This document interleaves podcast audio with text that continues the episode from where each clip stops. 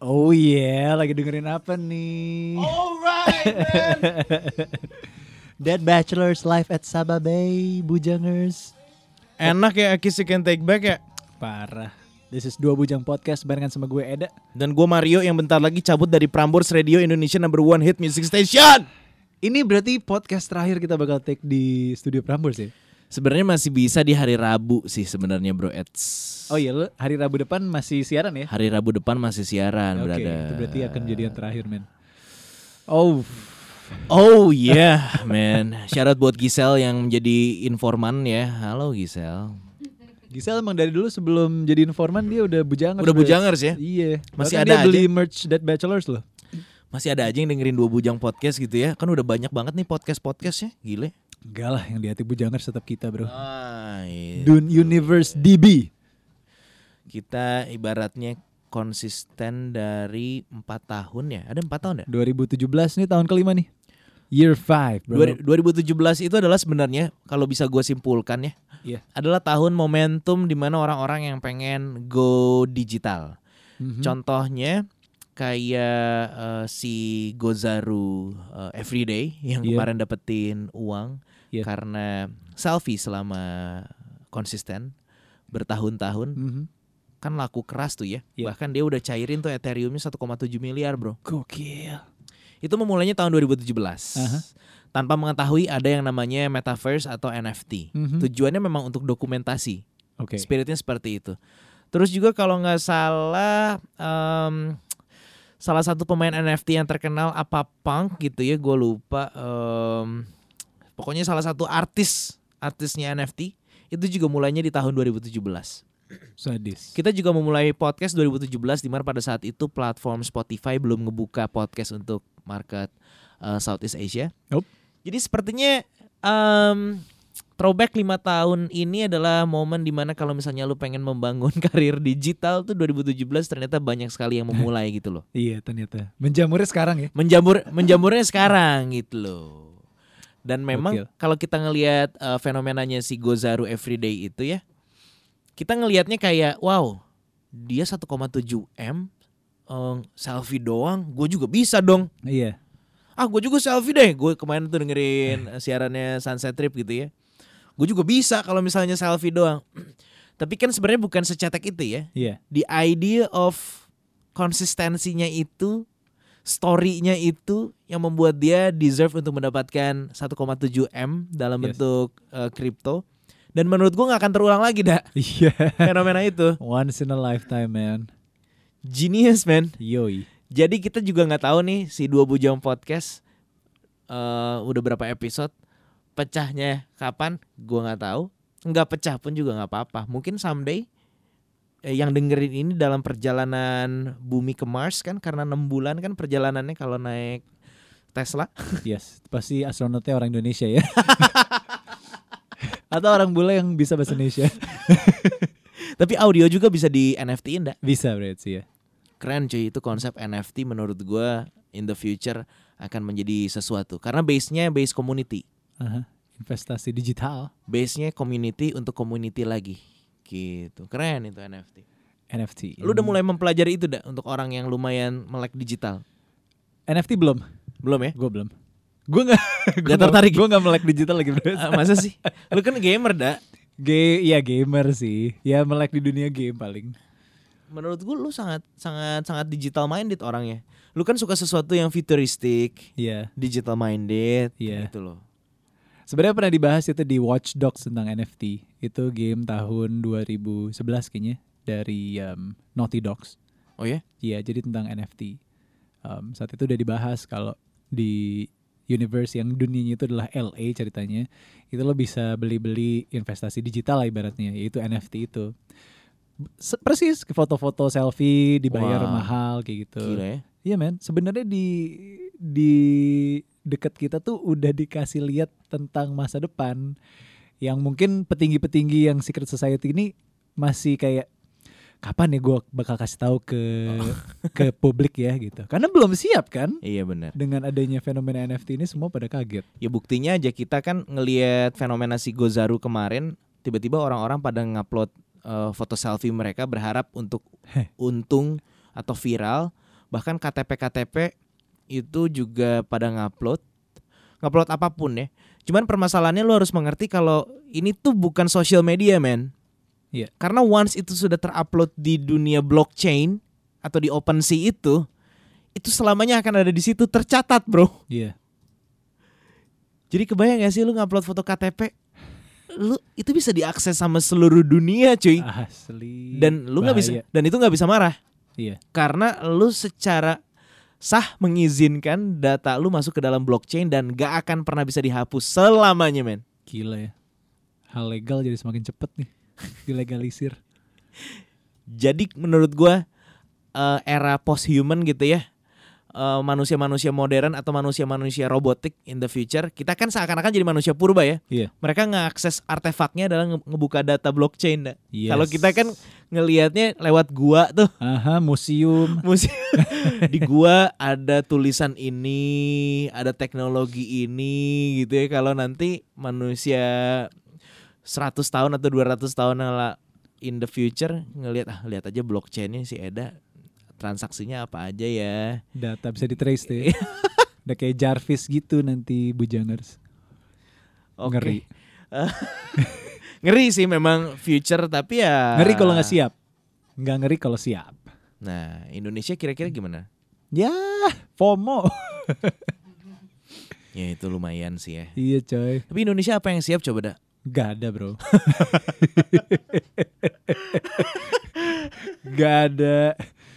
Kadang ya gue dengerin podcastnya Joe Rogan sama Elon. Iya. Gila ya. Dia bikin roket aja kan udah one step, many steps ahead ya. Iya. Dia bikin sesuatu in the future aja dia masih mikirin loh. Untuk saat ini gue masih butuh gas lagi. Gue belum bisa nerbangin roket tanpa gas. Iya. Mungkin in the future bakal bisa pakai listrik. Maksudnya dia udah mikirin ke situ. Mikirin roket aja udah jauh. Dia mikirin gimana caranya roket gak pakai tenaga gas. Yeah. Gak pakai fuel tapi pakai elektrik gitu ya. Mm-hmm.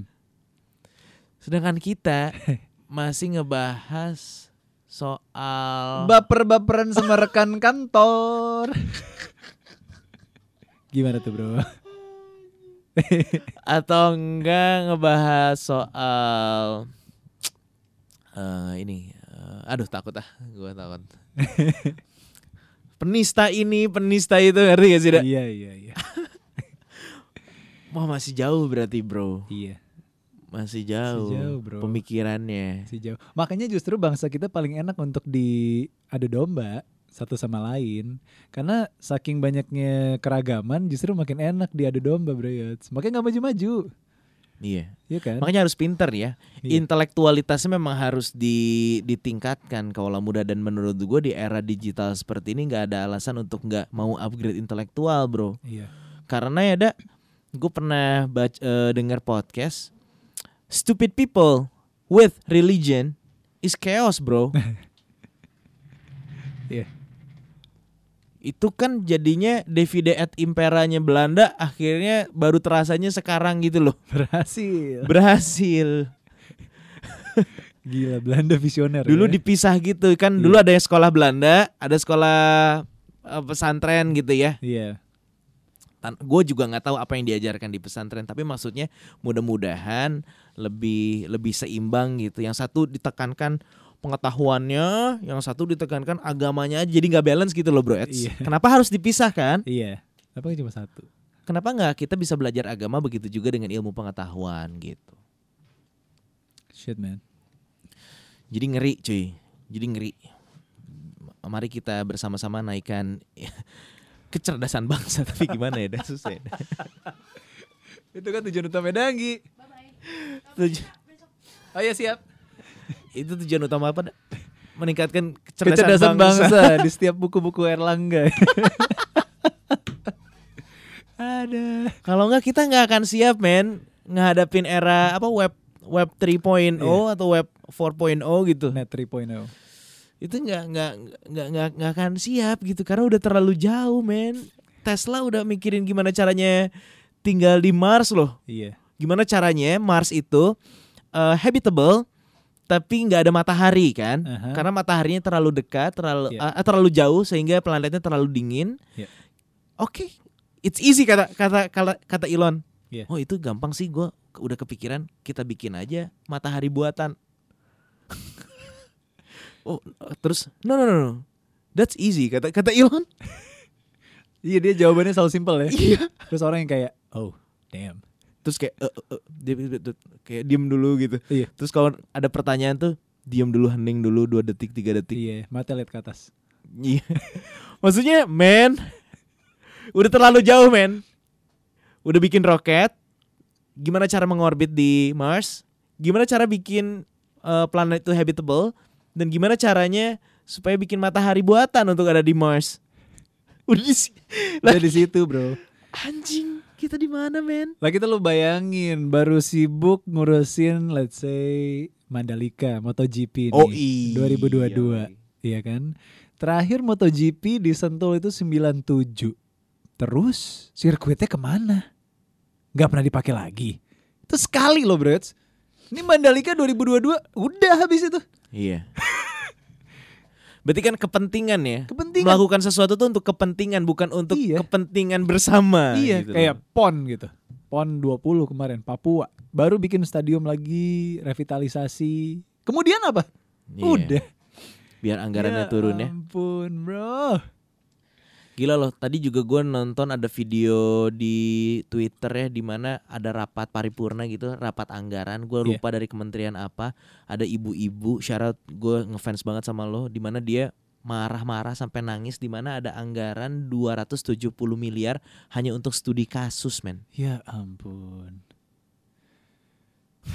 Dan itu gak bisa di-trace sama KPK, karena itu ada anggarannya memang. Iya.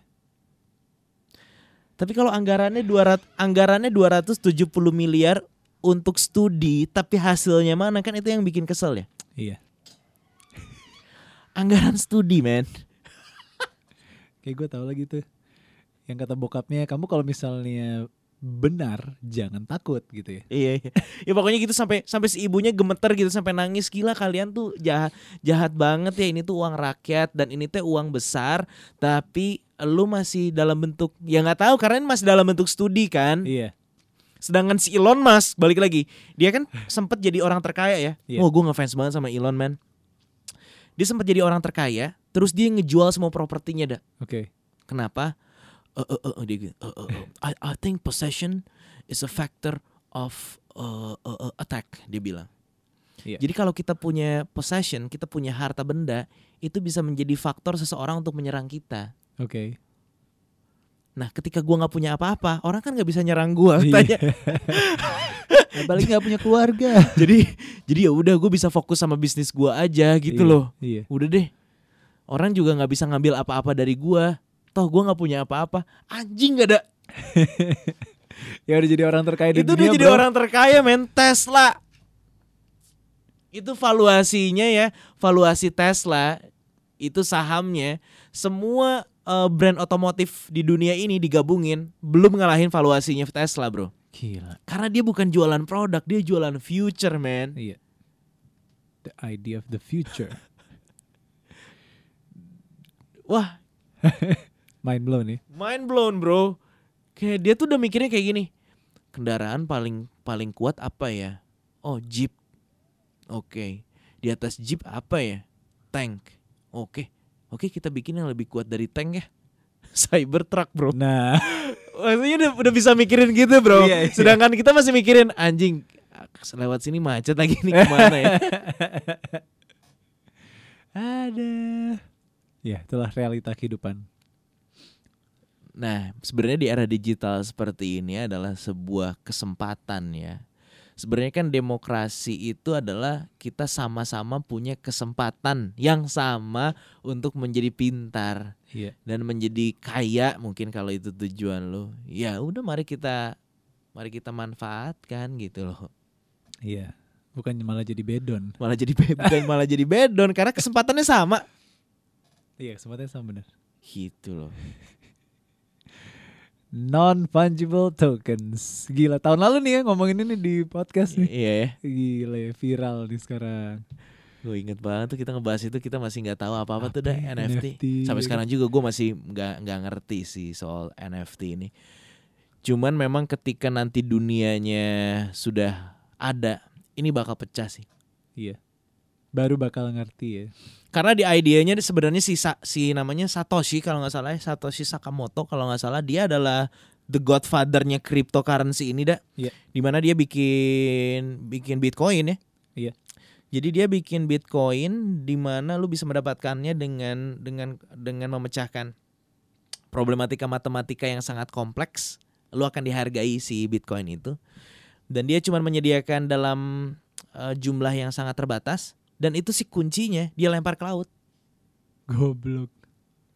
Jadi gak akan ada orang yang bisa nambahin itu lagi. Jadi ibaratnya kayak di bumi ini, di bawah kita ini, hanya ada sekian kilo atau sekian ton emas, yang dimana nanti someday akan habis. Sehingga supply and demand-nya kan terbentuk ya. Yeah. Jadi itu membuat harga emasnya akan naik terus kan. Karena emasnya akan berkurang dan gak akan pernah bisa ditambah lagi. Yes. Begitu juga dengan konsep Bitcoin. Kuncinya dia lempar ke laut. Goblok. Jadi even dia pun nggak bisa ngeprogram itu lagi. Gokil. Ya udah. Jadi harganya akan naik. Begitu juga dengan koin-koin yang lain. Ini correct me if I'm wrong kaula muda karena gue bacanya skimming. Cuman sebenarnya dia sangat futuristik. Dia tuh sebenarnya kayak mengkritisi third party sih dah. Oke. Okay. Kayak sebuah transaksi kenapa harus ada mediatornya yang adalah bank. Oh. Jadi nanti dia pengen meniadakan third party. Sebenarnya konsepnya itu. Jadi banknya nanti bakal nggak ada. Nggak ada. Karena kan sekarang gue mau transaksi, gue transfer ke lo. Iya. 1 juta. Iya. Gue transfer uang ini ke BCA kan. Iya. Dari BCA transfer ke lo. Iya. Nah si Nakamoto ini idenya adalah, atau si blockchain ini adalah, gue akan transfer langsung ke lo. Dan transaksi kita selamanya akan tercatat di blockchain. Oke. Okay. Tidak akan ada korupsi di situ. Iya, karena langsung ya. Karena langsung semua tercatat by data.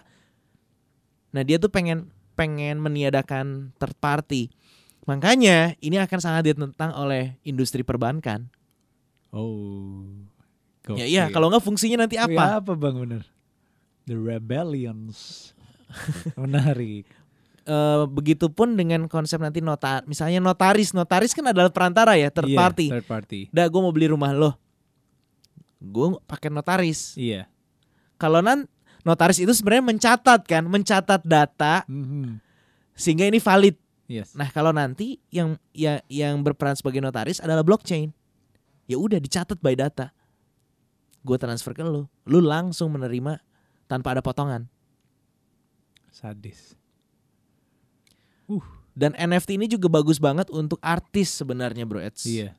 Karena sistem royalti sekarang. Royalti yang mencatat siapa coba? Gue aja nih sampai sekarang belum ngembaliin formulir Wami gue. Masih ada di tas gue. Jadi gue harus lapor kan, berapa persentasenya, komposisi musik berapa persen, kita lapor ke Wami. Yang adalah disebutnya apa ya, Da? Wahana Musik Indonesia itu pokoknya tentang hak dan royalti. Kita harus lapor, gimana dia yang ngekolekin datanya. Iya. Nanti uangnya ke dia dulu, dia distribusikan ke artis-artisnya kan? Kita, iya. Betapa ribetnya, benar nggak sih, bro? Ya, third party itu kan. Nah, ketika nanti ada blockchain dan sudah ada, ketika misalnya di NFT itu semua tercatat. Gue tinggal nulis aja. Gue mau royalti gue berapa? Misalnya 10%. Karya gue terjual ke lu seharga 100 juta misalnya. Gue dapat 10%-nya. Dan lu jual karya yang lu beli dari gua, lu jual lagi ke Twinda harganya 200 juta. Gua masih tetap dapat 10% dari nominal yang lu jual. Yes. Otomatis. Tanpa lu harus transfer ke gua. Iya, langsung ya. Langsung ke collect. Wow. Nah, itu sebenarnya future-nya. Bener-bener mengeliminasi sekat, Da. Iya. Berarti enggak ada tuh agregator. Enggak ada lagi nanti in the future. Cuman memang untuk musik masih jarang ada orang yang ke NFT. Kenapa? Karena lawannya, bro. The big three, cuy. Karena konsep label kan udah ada dari zaman kapan, bro. Iya, udah lama. Nah, itu tuh sebenarnya menguntungkan seniman dalam soal royalti ya. Iya. Dan nanti karya-karya yang kita beli saat ini kan kita tidak bisa pamerin ya. Mm-hmm. Tentunya manusia butuh sosialisasi, kebutuhan untuk bersosialisasi. Dimana ketika ada kebutuhan bersosialisasi, ada kebutuhan untuk acceptance dan lain-lain ya. Iya. Butuh pamer dong. Iya dong. Nah, NFT yang kita sudah beli, karya-karya yang kita beli bisa dipamerkan di yang namanya metaverse. Itu dia. Dibikin dunianya sama Mark Zuckerberg. Gila. Metaverse. Tapi berarti secara gak langsung presidennya dia ya? Dia bukan presiden menurut gue, dia Tuhan. Oasis. Dia Tuhannya metaverse, bro. Gila. Karena dia yang nge-create. Dia yang nge-create semua logaritma. Dia yang nge-create dunianya. Dunianya gila, coy. MZ. Sadis. Ngeri gak sih? Ngeri sih. Ini sebenarnya terjadi juga ya, waktu dari kita barter, konsep ekonomi barter, terus ke uang ya, logam ya, yeah. Terus ke uang kertas. Sebenarnya kita tuh bingung nggak sih? Ini kan secara nominal uang, anjing gue nggak punya uang di dompet gue bangsat. Maksudnya, secara modal. Iya. Yeah. Uang kertas itu sama dong, uang kertas 1.000 sama 100.000 secara modal itu sama dong. Sama. Itu kertas kan. Iya. Tapi secara value yang disepakati oleh masyarakat itu yang membedakan mana yang 1.000, 10.000 dan 100.000. Yes. Begitu juga dengan NFT. Ada sebuah kesepakatan karya ini, gue mau hargain berapa. Jadi itulah sebagainya uangnya gitu, cuman desainnya nggak sama gitu loh, Da. Iya. Tapi berarti agak hoki-hokian ya. NFT lo tentukan nih harganya berapa dan kebetulan ada yang beli gitu. Betul, makanya ada yang makanya si Gozaru kemarin tuh itu bisa pecah juga sebenarnya. Selain memang momentumnya tepat banget, ada yang ngegoreng. Iya. Itu geng-gengnya Jejo, geng-gengnya Arnold, Chef Arnold itu ngegoreng. Oh, oke. Okay. Biar itu viral. Iya, kan pasti butuh public opinion ya. Iya. Wow. Gitu, bro. Penggerak. Dan ketika metaverse ini jadi, gua nggak tahu, it could be good, it could be bad, bro. Iya. Yeah. Could be good, could be bad, bener. Ya, yeah. Ada orang yang bisa terperangkap di situ. Gila, kalau orang terperangkap di situ kayak gimana ya? Kayak Matrix anjing. Iya, bro. Kayak tidur aja gitu. Karena orang udah jual tanah sekarang di metaverse dah. Dan harganya mahal banget. Beli tanah anjing. Ngeri ya? Ngeri sih. Ready Player One. Dan mungkin nanti lu bisa main game juga. Tapi gamenya di metaverse. Iya. Kalau sekarang kan lu hanya main di universe-nya Fortnite. Iya, konsol. Orang main di universe-nya Warcraft. Iya. Nanti lu tetap bisa main Fortnite, Warcraft atau apapun itu, tapi di dunia metaverse. Iya. Ready Player One, bro. Iya. Dan sekarang sebenarnya kita ada di universe apa ya? Kalau meta apa? Beta kali ya. Yang sekarang ini yang gitu. Sekarang, yang iya. Ibaratnya Mark Zuckerberg-nya adalah sang pencipta. Gitu. Sang pencipta. Gila, ribet banget ya. Multiverse of Madness. Iya, jadi konsep multiverse yang dicita-citakan sama si siapa dah yang baru meninggal yang di kursi roda tuh si fisikawan modern Theory of Everything tuh siapa ya itu ya yang diperankan sama siapa tuh sama si iya kan Theory of Everything ya. Si siapa itu namanya ya itulah. Benar berarti ya dia. Stephen Hawking. Dia kan sebenarnya ini ya punya teori multiverse. Iya. Di mana ada kemungkinan besar ya ada Eda di multiverse yang lain. Karena yang soal itu tadi, soal time is relatif, terus teori black hole dan lain-lain. Cuman kayaknya si Mark Zuckerberg, oke, kita bikin multi-universe-nya by digital. Nyelem dia bener. Dia yang mengambil chance itu. Iya bener. Dia nge-create secara artificial gitu loh, Da. Ilmunya udah ada. Gitu. Dia ibaratnya membenarkan teorinya Stephen Hawking soal multiverse. Iya. Karena teknologinya udah mumpuni. Gila men. Ada aja orang kayak gitu ya. Gila cuy.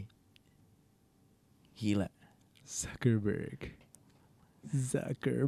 Mukanya sih polos ya. Tapi sekarang dia lagi di picture sebagai evil sebenarnya. Iya. Takut lah pasti. Ngeri bro. Kalau Elon sama si Mark tuh sepermainan gak ya?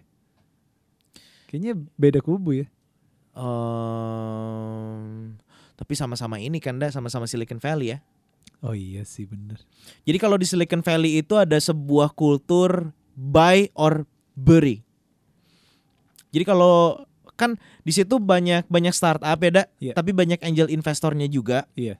Dimana ketika ngelihat ini ada sebuah ide yang bagus gitu, lu beli. Tapi kalau enggak, yaudah lu bury. Lu kubur aja gitu, sama sekali nggak usah dikembangin lagi. Sehingga menciptakan kultur ini, Da, kultur monopoli sebenarnya. Iya. Yeah. Kayak search engine cuma ada Google, bener nggak? Iya. The second large search engine apa coba? Yahoo udah nggak ada. Nah, social media, Facebook, the second large nggak ada. Oh, iya, semua dibeli Facebook. Nah, Amazon nomor 1, the second large-nya Amazon doang ya. Itu kan di US, berarti kultur be the best-nya tuh sangat kuat tuh di Silicon Valley sehingga menghasilkan orang-orang kayak Zuckerberg, Elon. Ya udah. Satu aja gitu. Iya. Tapi efisien sebenarnya ya, kayak gitu ya. Iya sih. Ya, walaupun monopoli. Walaupun itu sebenarnya kayak enggak humanis ya. Iya. Enggak, itu task oriented. Iya, itu. Soalnya ketika emang enggak works, enggak dikasih kesempatan untuk be the third, be the second.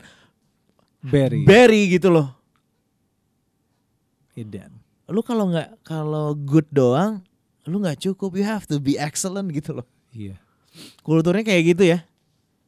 Makanya bisa ada kayak Elon, ada Mark, ada Bill Gates. Anjir beda banget ya sama kultur seni ya. Kalau teknologi ya be the best. Kalau kultur seni kayak nyanyi, ya lu kan semua tuh diiming-imingin dengan selalu ada kesempatan kedua gitu. Iya gak sih? Selalu ada try again bro. Anjing. Gila kalau hierarki seniman di mata pencipta teknologi itu benar-benar di bawah berarti. Ya, ya kayak penyiar radio. Ya mungkin butuh seni juga untuk menghaluskan logik yang terlalu kayak gitu kali ya, iya. Butuh ada perasaannya gitu loh. Anjing. Ngeri man.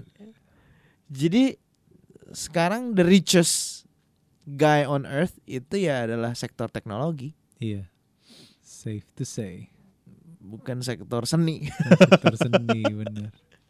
Kita justru pion-pionnya mereka. Iya. Mereka pemain caturnya. Iya cuy. Dan kita suka digituin itu tuh. Anjing. Ini tuh eranya ibaratnya the nerd's revenge bro. Iya. Gue inget banget dulu punya teman namanya Rudy.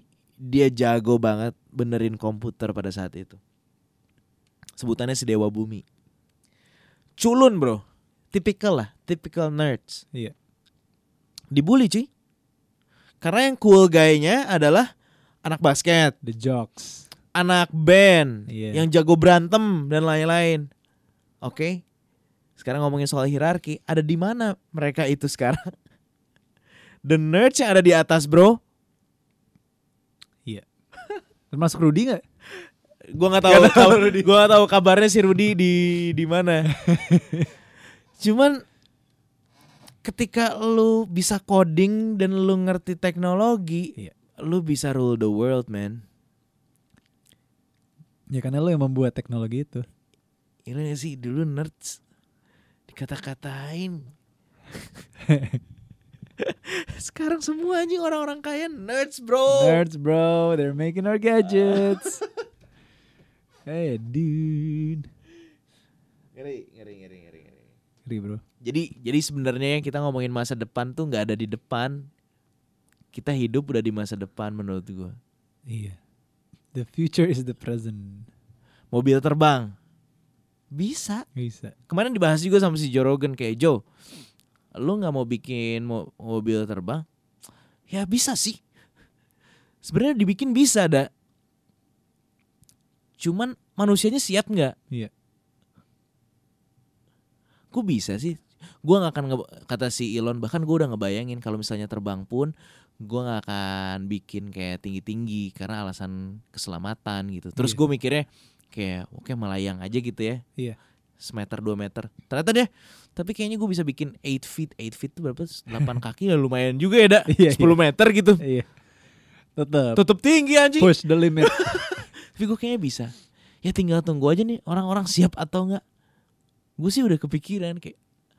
Jadi Elon tuh lagi ngerem justru di atas. Iya. Jangan terlalu progresif gitu. Progresif cuy. Kan enggak ada yang ngerti nanti. Makanya dia lagi membumi banget kan, maksudnya. Iya. Ya udah main di Marvel, jadi influencer. Iya, gitu. Dia pengen tahu kayak apa sih rakyat. Iya, dia nge-tweet kan, katanya gue pengen berhenti deh, gue pengen jadi influencer. Ya iyalah, lu udah influence kita cuy. Ya iyalah, Da, dulu zamannya koin-koin itu dia cuma nge-tweet doge-doge itu. Itu harga dogenya langsung tinggi banget anjing. Terus dia bilang ada yang ngebahas, ada yang nge-tweet soal koin Shiba. Koin Shiba itulah pokoknya ya. Yeah. Terus dia cuman bilang, "Gua enggak punya koin ini." Turun langsung. Gila, itu benar the real influencer, bro. Itu the real influencer, anjir. Kemarin kan kripto sempat hancur gara-gara Elon, bro. Awalnya si Elon itu kan harga Bitcoin itu naik, iya, gara-gara Tesla nerima transaksi pakai Bitcoin kan. Iya. Terus dia bilang, enggak, sorry, gue udah nggak nerima Bitcoin lagi. Sekarang gue pakai Ethereum. Bitcoinnya hancur, Ethereumnya naik. Terus sekarang udah bisa lagi pakai Bitcoin. Si anjir. Gila. Berarti kan enak banget jadi dia ya, iya. Ketika dia bilang oke, Tesla gak nerima Bitcoin, Bitcoinnya turun, dia beli aja di harga bawah dong. Terus ketika dia udah beli banyak, gue udah bisa nerima Bitcoin, Bitcoinnya harganya naik lagi anjing. Dia profit. Iya. Tapi emang dia baru-baru ini berulah ya. Berarti dia baru turun gunung ibaratnya. Atau mungkin ya karena kesuksesan Tesla itu, Da. Iya. Dimana si Tesla ini kan benar-benar futuristik, Da.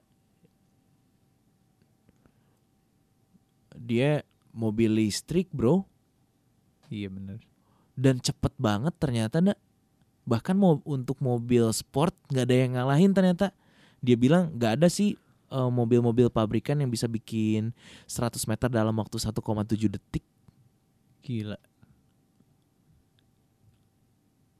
Jadi ngeliat kayak F1 gitu, Ferrari, ya, McLaren ketawa kali ya. Beda lah, kalau itu kan memang untuk performance ya, memang untuk sirkuit, maksudnya untuk mobil-mobil domestik gitu loh, Da. Iya mereka, ya kenyataannya gue mau boleh mobil listrik, tapi gue untuk speed juga kencang gitu. Dan gak berisik, dan hemat energi. Gila, yang dia tawarkan too good to be true gitu loh, Da. Iya. Anjing. Terus dia nawarin ini, ya lu nggak usah nyetir, diem aja karena ada komputernya yang inget kemana destinasi sekolah dan kantor lu. Bahkan dia kan suka banget main catur. Iya. Dia masukin game catur di mobil biar lu sebelum ke kantor lu tetap bisa main catur kayak anjing. Goblok. Wah, dewa gua sih sekarang Elon sih. Elon the Alien gue suka banget sih si Elon. Terus gue juga invest di ini kan, di sahamnya Tesla kan. Iya. Dan bagus itu. Bagus ya. Bagus, Da. Bagus. Iyalah, terpercaya cuy. karena dia bakal mengubah dunia, bro. Iya. Yeah. Sekarang kan Hyundai juga udah mulai ya ke mobil listrik ya. Ada mobilnya gue suka banget Palisade. Gue suka banget mobil listrik itu. Kayaknya orang sekarang lagi berlomba-lomba, cuy. Karena gue tuh pernah nulis esai dah. Iya. Yeah. Tentang petroleum ya. Yeah. Anjing aneh banget. Yang lo menang itu kan? Iya. Yeah. Association Asia, Association Petroleum Asia atau apa gitu. Pada saat itu tesis yang gue tulis, esai yang gue tulis adalah tentang habisnya cadangan energi, yeah, oil base. Itu gue tulis prediksinya sebenarnya 2020-an gitu. Gue bilang the future is now. Menurut gue pada saat itu hasil tesisnya si bensin atau apapun itu yang fosil energi itu gak akan habis banget, akan tetap ada. Cuman orang-orang udah keburu punya alternatif, punya alternatif energi. Dan sekarang, bro, electricity ternyata. Dan thank you banget, gue sekarang ngerti kenapa Elon Musk ngambil nama Tesla. Yeah. Karena Tesla lah bisa dibilang yang menemukan listrik modern. Dia kan AC/DC, dia nemuin yang dua arus. Yeah. AC/DC. Dan kita harus berterima kasih banyak sama Nikola Tesla karena dia tidak mematenkan penemuannya itu. Sayang banget ya. Kalau dia matenin, listrik gak akan semurah sekarang, bro. Iya.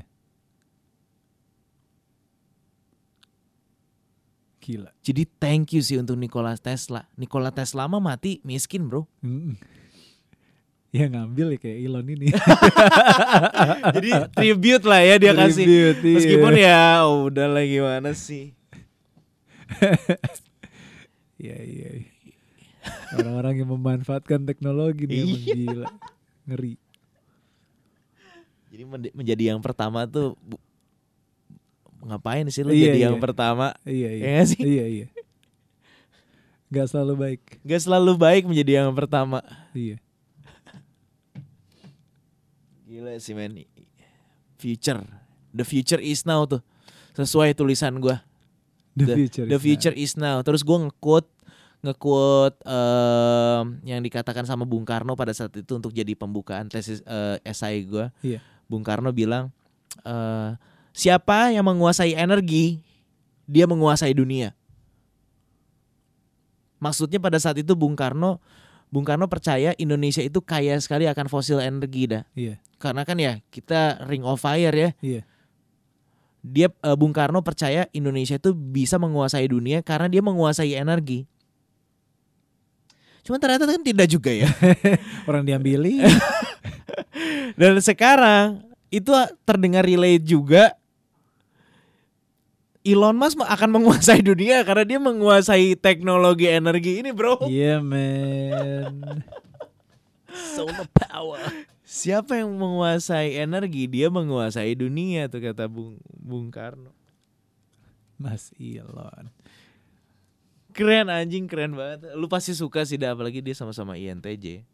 Iya, Elon Musk superb alien. Alien sih dia. Gue suka cara dia jawab pertanyaan sih, simple dan aneh. Bikin orang tuh kayak, oh iya. Padahal cuma ngomong satu kalimat. Iya. Gue suka cara dia menyampaikan sesuatu yang kompleks dengan cara yang simpel sih. Berarti dia benar-benar ada di level pemahaman yang luar biasa. Iya. Cuman gara-gara terlalu simpel, jadi orang-orang tuh yang, hah, bener nih. Hah, masa sih gitu. Bagus bahasanya. Kalau lu seberapa update dengan teknologi, Da? Seberapa ingin misalnya lu pengen punya mobil listrik? Atau lu pengen lu mah enggak ya kayaknya soal gadget-gadget gitu. Enggak, bro, gue tuh budak korporat, bro. Gue tuh doer aja gitu. Asli bro. Lu tergantung siapa yang ngarahin lu ya. Iya, tergantung.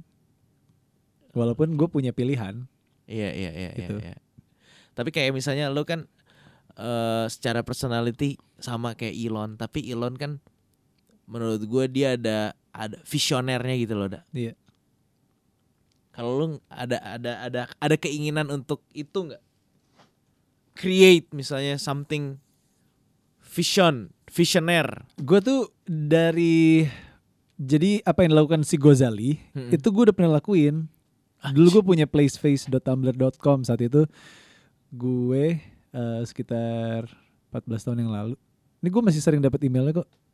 Your playspace Tumblr turns 10 today gitu. Anjir, itu apa dah? Jadi setiap hari gue selfie untuk nggak tahu untuk apa, tapi gue post di Tumblr saat itu. Oh. Gitu Brits. Jadi apa yang dilakukan Gozali buat gue nggak aneh.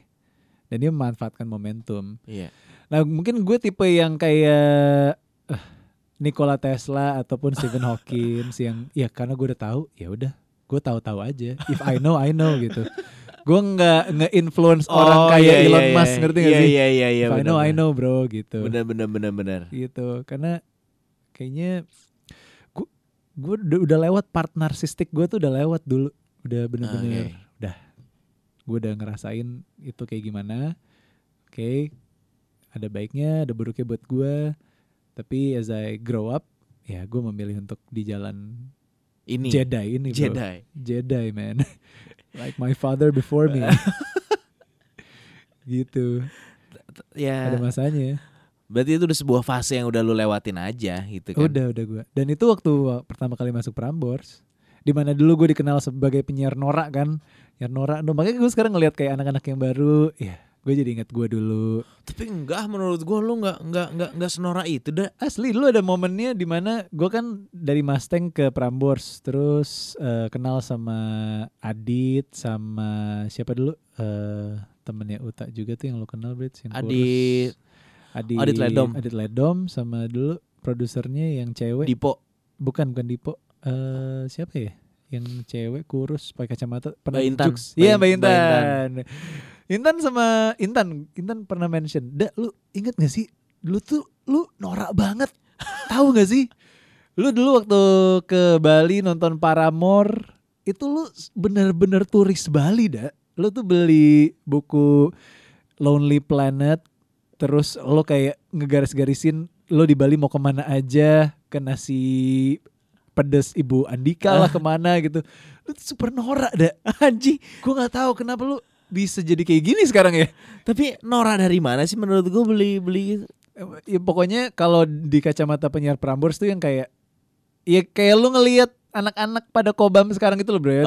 Ya kayak gitulah noraknya gitu. Tapi yang lo lakukan menurut gue nggak norak sih itu. Norak sih bro, kayak gue yakin ada fase di mana lo juga kesel sama si Narendra Pawaka ini yang ini apa sih teman-teman gue pada ngomongin, ih dia ternyata punya Tumblr yang setiap hari nyeritain tentang dia sendiri apa gitu. Yeah. Apa sih men gitu kayak tai lah gitu. Tapi ya memang pada saat itu kan kayak contohnya pas gue di Dreamers, itu dulu teman gue si Demas Ryan itu kan sangat mengidolakan lu sehingga menurut gue siarannya sangat keluluan banget gitu ya. Iya. Ada waktu itu gue lupa orang random dulu dia kalau nggak salah di 99ers atau apa. Tapi memang penyiar galau itu seakan-akan punya stigma quote-unquote norak gitu. Tapi kalau menurut gue itu mah nggak norak sih. Itu mah lu sirik aja gitu ya yang buat ngatain penyiar galau itu norak karena pendengarnya banyak biasanya kan. Iya. Iya kan? Iya. Berarti menurut gua enggak norak, itu lebih ke yang ngomong itu sirik aja sih. Karena enggak setiap orang punya sisi itu. Iya. Itu yang namanya tadi si Elon bahas tentang possession kan karena persona gue adalah si penyiar galau nih gitu. Cuman memang ya pas ketemu ternyata orangnya super norak aja gitu. Enggak sesuai sama bayangan mereka gitu. Iya. Kayak oke aja sempat bilang, "Wah, Da, ternyata lu siarannya enggak segitunya ya di Prambors. Ayo latihan lagi gitu lah." Oh. Kayak gitu loh, bro. Iya. Udah lewat fase-fase kayak gitu. Ya. Yang penting udah ngalamin ya. Yang penting udah ngalamin. Tapi kita semua tuh pasti punya fase norak sih sebenarnya dalam hidup. Gue juga sempet norak anjing. Pakai scarf, lu inget gak zaman-zaman dulu? Iya. Gue pakai scarf yang ala-ala Arab-Arab gitu, warna pink. Iya. Terus pakai kalung yang panjang. Gitu ya. Pakai baju ngatung, bakalnya. Oh iya, itu norak. Ini kan pencarian jati diri. Pencarian bro. Jati diri yang is okay gitu loh. Ya cuman kalau melek teknologi ya gua sebenarnya lu melakukan itu ya dulu ya. Iya. Ya itu, Brad, maksudnya menjadi yang pertama tuh enggak sepenuhnya nikmat aja gitu. Ya, gue sekarang tuh yang ya udahlah biasa-biasa aja lah. Ya nggak tahu lah, mungkin udah umur 30, udah nikah, udah menuju bapak-bapak gitu. Kayaknya itu dah. Iya coy, kayak ya udahlah gitu. Kayaknya itu sih. Kayaknya itu. Mungkin gue juga 10 tahun kemudian ngelihat gue yang sekarang yang menurut gue saat ini keren juga norak gitu ya. Berarti kan kita tumbuh dah sebagai manusia. Iya. Itu yang terpenting ya. Iya. Kita evolve gitu. Cuman kalau dunia metaverse gue sangat-sangat mendukung karena Ready Player One bro. Anjing iya sih. Gila sih itu. Iya sih. Bisa olahraga saat lo tidur tuh gimana ya rasanya. Dan ada yang lebih gokil lagi dah. Iya. Si Elon bilang bisa yang namanya virtual orgasm. Iya. Yeah. Dan itu ada penelitiannya, bahkan penelitian di tahun 70 dah. Wow. Jadi ada seorang wanita yang dimana sel otaknya itu direplikasi lah, entah gimana caranya di-trigger pakai aliran listrik dan gimana entah. Dimana dia bisa merasakan orgasm tanpa having sex. Iya. Yeah. Itu bukan nanti bro, sekarang pasti juga bisa cuy. Ya gue gak tahu ya. Asli cuy. Dan itu bisa banget diaplikasikan nanti di metaverse. Iyalah, itu kan udah dibahas di Black Mirror. Semuanya dibahas di Black Mirror, gue yakin itu udah terjadi saat ini. Cuman orang tuh yang ngelihatnya masih mengabaikan. Ingat gak episode Black Mirror yang season terakhir tuh yang pertama yang tentang ada nih cowok-cowok saudaraan terus mereka main game kayak Tekken gitu, mereka masuk ke dalam virtual reality-nya, terus si satu cowok pakai kayak Paul, satu pakai Nina, terus mereka have sex di virtual. Padahal cowok-cowok terus mereka akhirnya ketemu gara-gara anjing kok di virtual gue bisa ngewek sama lo dan enak ya gitu. Padahal kita cowok-cowok nih yang main, tapi karakter kita cowok sama cewek. Terus akhirnya jangan-jangan kita gay ya gitu kan. Ya udah kita coba yuk, kita ciuman di real life gitu, untuk menentukan apakah kita gay atau enggak. Ternyata enggak gitu. Terus ya berujungnya ke topik open relationship tapi di dunia virtual. Jadi kayak anjing. Oke, suami ini ada suami sama istri, si suaminya boleh melakukan seks di game barengan sama saudaranya itu dengan karakter cowok cewek. Si istrinya boleh open relationship main di hotel sama cowok lain in the real world gitu. Jadi ada kesepakatan. Anjing. Udah, bro. Semua yang di Netflix tuh udah the future is now, bener. Itu udah terjadi di dunia kita. Cuman kita yang masih ngeliat itu tabu. Gila men. Kita masih memusingkan apakah hijab itu boleh ngerokok atau enggak. Waduh. Gitu kan. Kita masih musingin kalau Natal yang muslim boleh ngucapin selamat Natal atau enggak. Iya kayak gitu bro. Sebenernya udah. Kayak di Black Mirror tiba-tiba yang ada scene dimana orang dibunuh-bunuh. Pokoknya di satu game kayak Hunger Games gitu orang dibunuh-bunuh dibacokin sampai mati tapi orang sekitar publik dia nggak nolongin tapi malah ngegadgetin, merekam. Itu kan terjadi, bro. Iya sih itu. Asli, coy. Wah, gila ya. Sebenarnya paradoks ya, kita ngomongin keagungan dari masa depan tapi kita ngomongin kegelapan juga yang mungkin terjadi atau sudah terjadi. Iya. Dari tanpa kita sadari. Masa depan itu. Iya. Tapi Indonesia juga kita mah ngomongnya masa depan ya, dalam kenyataannya masih jauh banget anjing dah. Gila men. Purba cuy menurut gua kita tuh. Ya iyalah bro. Peradabannya men. Ya orang masih percaya sama ini setan-setanan apa gitu. Wah gila. Wah jauh banget. Elon pusing sih. Atau Elon justru tertarik? Justru Elon tertarik karena ini dia market yang bisa gue masuk. Bego-begoin gitu. Ngelihat gue keren ya gitu bro. Gue yakin di atas Elon ada lagi cuman bersembunyi. Elon tuh pionnya juga. Yeah. Influencernya lah. Influencernya bro. Di atasnya ada lagi. Ya kayak misalnya segede-gedenya host nih, ya lu pasti akan di bawah naungan institusi TV misalnya. Iya, gitu bisa. Kan. Atau institusi YouTube. Nah, itu kan juga institusi. Iya, iya benar. Jadi Elon influencernya. Anjing. Gitu. Yang kebetulan nyari temen Kanye. Orang-orang yang pengen mengubah masa depan. Jadi selebriti ya. Iya, dia ya. Iya harus coy. Anjing. Oh, it's a deep dark secret, bro. Jam berapa nih, masih ada waktu? 10 menit lagi. Oh, 10 menit lagi. Iya. Ini ngeri sih. Ngeri, bro. Ngeri. Karena semakin kita keep up with zaman gitu. Ya kadang kita jadi semakin lupa diri kita itu siapa gitu kan. Ya karena kita mencari keluar ya, lupa mencari ke dalam ya. Iya. Itu benar sih. Makanya manusia tuh di masa depan sebenarnya tantangannya banyak sekali. Kalau di filsafat tuh kan ada 3 tahap ya, Da. Iya. Menjadi pintar, menjadi cerdas, dan menjadi pandai ya. Menjadi pintar itu sebenarnya tahap pertama. Karena menjadi pintar itu adalah bagaimana akal kita menerima informasi. Yeah. Bisa atau tidak menerima informasi itu disebut pintar. Anjing menangkap informasi pun bisa, makanya disebut anjing pintar. Begitu juga dengan monyet.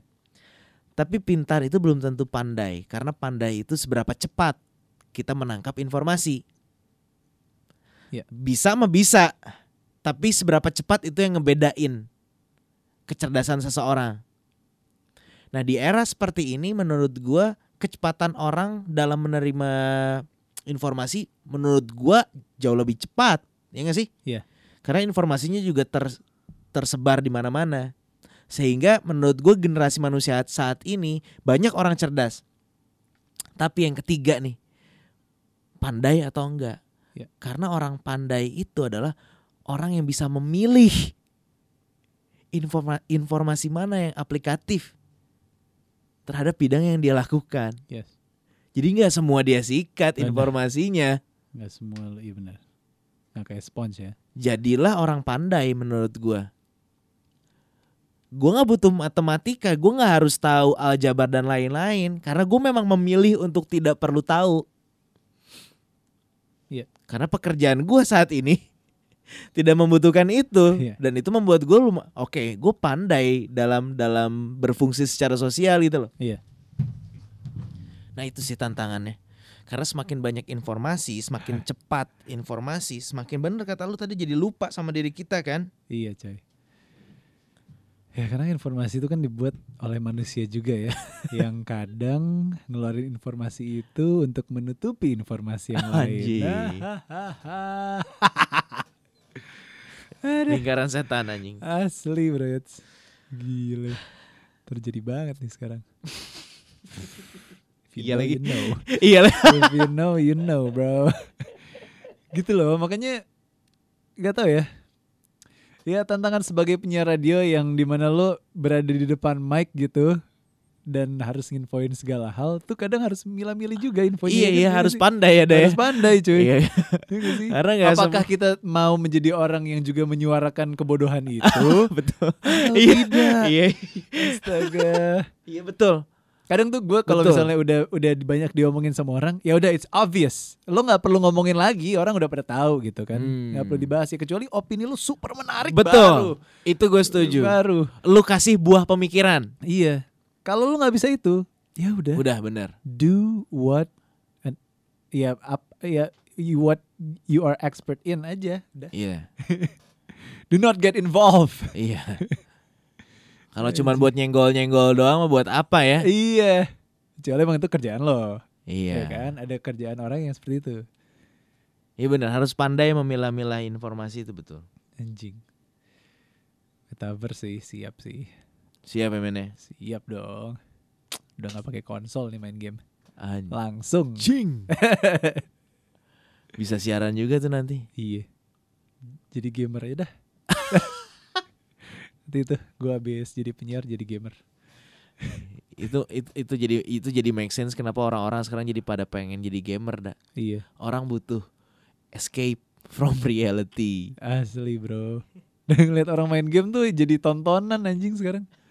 Goblok, orang cuma main game doang. Ya sebenarnya itu zaman dulu juga gue gitu dah. Gue kan kagak punya Sega, kagak punya PS ya. Iya. Kerjaan gue tuh nongkrong di jendela tetangga gue. Nontonin orang main Punisher anjing.